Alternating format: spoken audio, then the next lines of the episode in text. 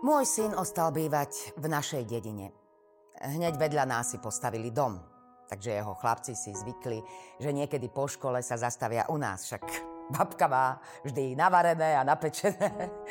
No, všetko by bolo v poriadku, len keby tí jeho šintri toľko nekričali a nebehali a, a, a neklopčili sa. Tak niekedy mi aj dve hodiny hučí v hlave po tom, čo odídu.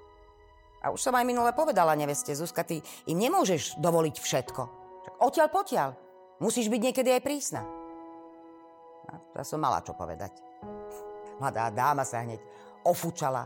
Ona má svoju hlavu, svoj internet a ten jej určite lepšie poradí ako svokra. A podľa nej je vraj normálne, keď sú chlapci aktívni, že celé do obedie presedia v škole. aktívni. Ja som vychovala 4 deti a všetky sú na poriadku, tak hádam o tom niečo viem. Poriadok musí byť. A ja sa teda nebudem prizerať, ako mladí robia chyby. No ale ona si nedá poradiť. Vraj iba kritizujem a nevidím na nej nič dobré. A čo by som nevidela? Ja vidím, že ona sa o tých chlapcov dobre stará, že sú, sú múdri, slušní, aj k starým ľuďom sa vedia dobre správať. Však ale to je predsa normálne, nie? To je predsa, nemusím hovoriť. Ešte by si myslela, že sa jej chcem nejako líškať. A to ja nezvyknem. Ja, ja nie som ako ona. To ona stále vychváľuje, že ako dobre varím a že by som s tými mojimi koláčikmi mohla ísť aj do telky. Však ale ja o tom viem. Však varím a pečiem vyše 40 rokov. Tak. A vždy som v tom bola dobrá.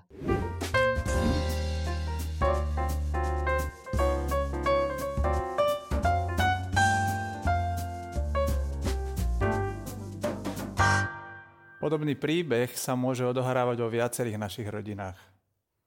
V knihe Sirachovcovej sa píše Nechvál nikoho, kým neprehovorí, lebo reč je skúšobným kameňom pre ľudí. Myslím si, že v tom, ako sme schopní dávať negatívnu spätnú väzbu iným, tieto slova platia dvojnásobne. V dnešnom dieli dá sa to aj inak, si povieme viac, ako teda dávať kritiku, ako ju čo najlepšie zvládnuť prijať a niečo si tiež povieme o dávaní a príjmaní pozitívnej spätnej väzby. Cieľom negatívnej spätnej väzby by nemalo byť vyliatie zlosti na niekoho druhého, ale o čo najlepšie vyjadrenie toho, čo chcem, aby niekto robil inak, prípadne aby akceptoval môj názor. Ide v nej najmä o popísanie správania, konania toho druhého a tiež popísanie toho, čo mi jeho správanie spôsobuje. Zrejme to poznáte. Ja keď môjmu manželovi niečo poviem, hneď sa urazí, ofučí. Ja už naozaj neviem, ako mu to mám povedať. Už viackrát sa ma dokonca pýtali, ako sa dáva negatívna spätná väzba tak, aby sa to toho druhého nedotklo. Ozaj, tak ako sa to teda robí? Jedno je isté. Vo všeobecnosti nám dávať kritiku iným radosť nerobí. Nech urobíme čokoľvek, druhého bude kritika bolieť. Pamätajme, že najsilnejšia nie je bolesť obsahu slov, ale strach zo straty daného vzťahu a strach, že nebudem niekam patriť, že o niečo alebo o niekoho prídem. Čo sa teda dá, je zlepšiť spôsob, ako spätné väzby dávam a ako ich tiež prijímam. Hlavne tie negatívne.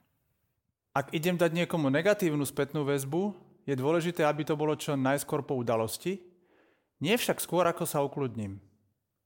Potrebuje mať totiž svoje emócie, predovšetkým emóciu hnevu pod kontrolou. Mal by som mu dávať medzi štyrmi očami, hovoriť výlučne za seba svoj názor, čiže via jazyku.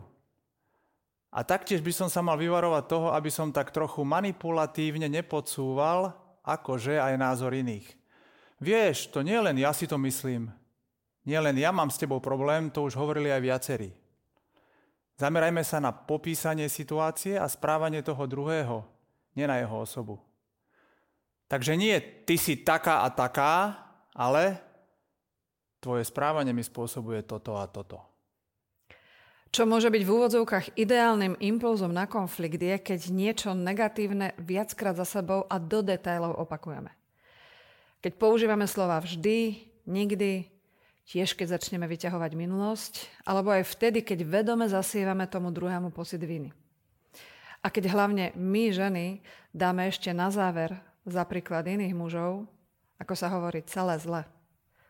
Ako teda inak? Začať môžeme napríklad tým, že ako prvé najskôr niečo oceníme. Ale úprimne. Nie falošným lichotením a už vôbec nie tak, že bude v našich slovách počuť sarkazmus či iróniu. Negatívna spätná väzba má v našom živote dôležité miesto. Učí nás rozpoznávať vlastné chyby, následne ich analyzovať a naprávať. Môžem sa pokúsiť zobrať slova kritiky ako fakty, ako informácie o mne, ktoré sa mi snaží niekto ponúknuť.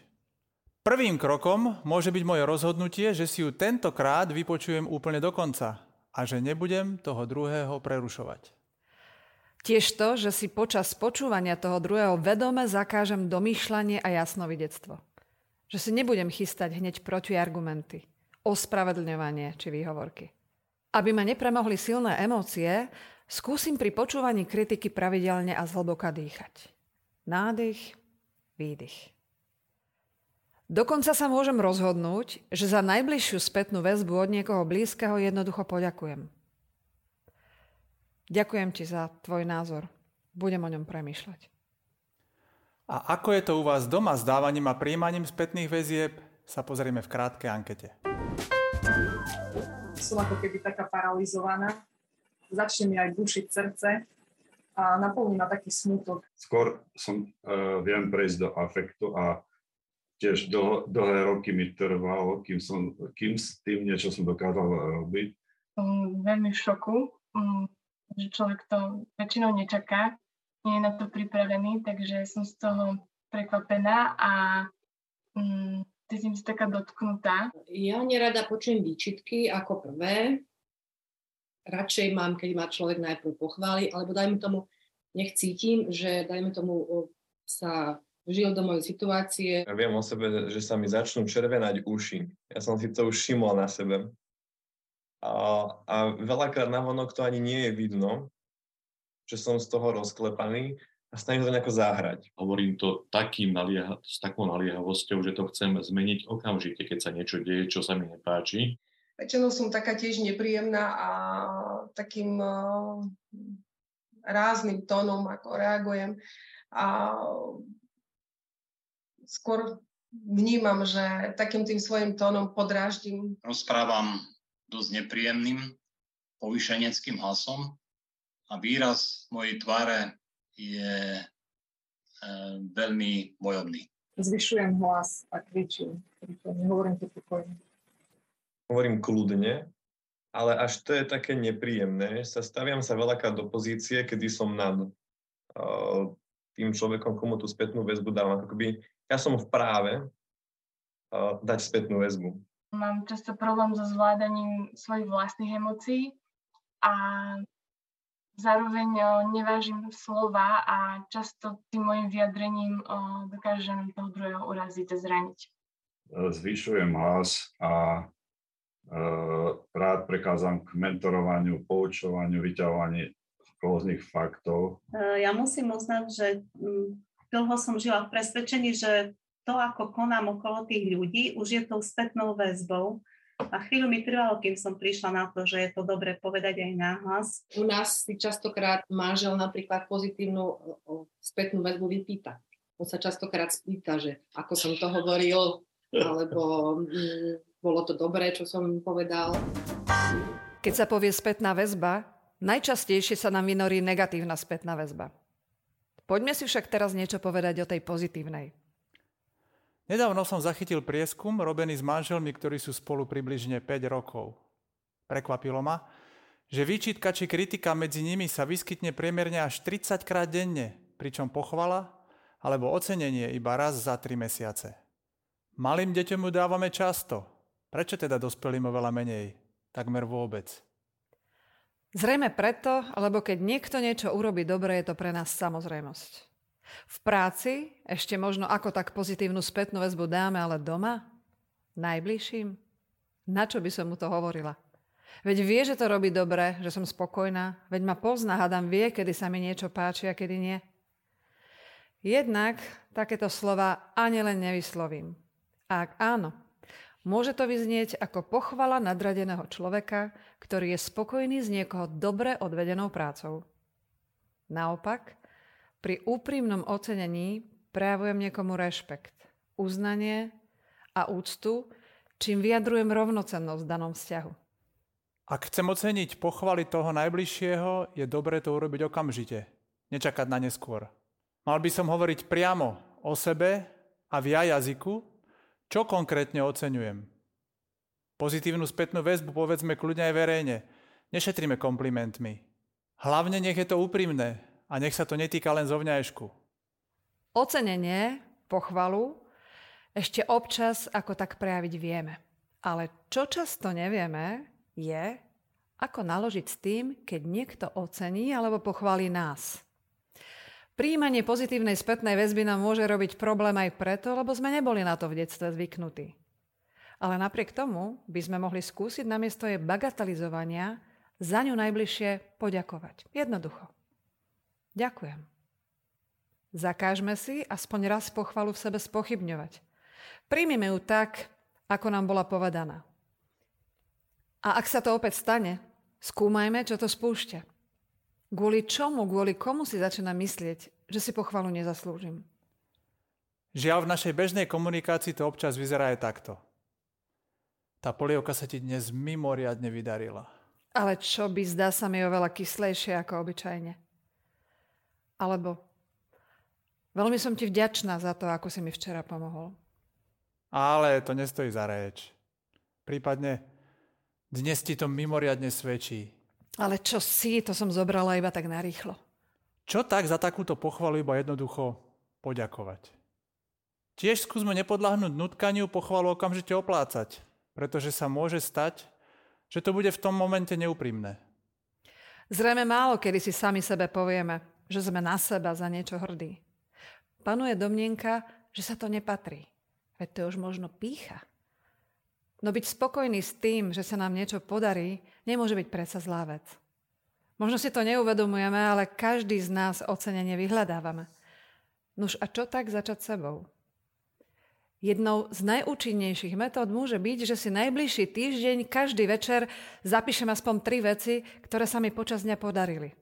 Z ktorých som mala radosť. Za čo som na seba hrdá. Občas sa nám môže stať, že od niekoho očakávame za niečo pochvalu. A tá neprichádza. Vtedy zrejme začneme byť z toho sklamaní.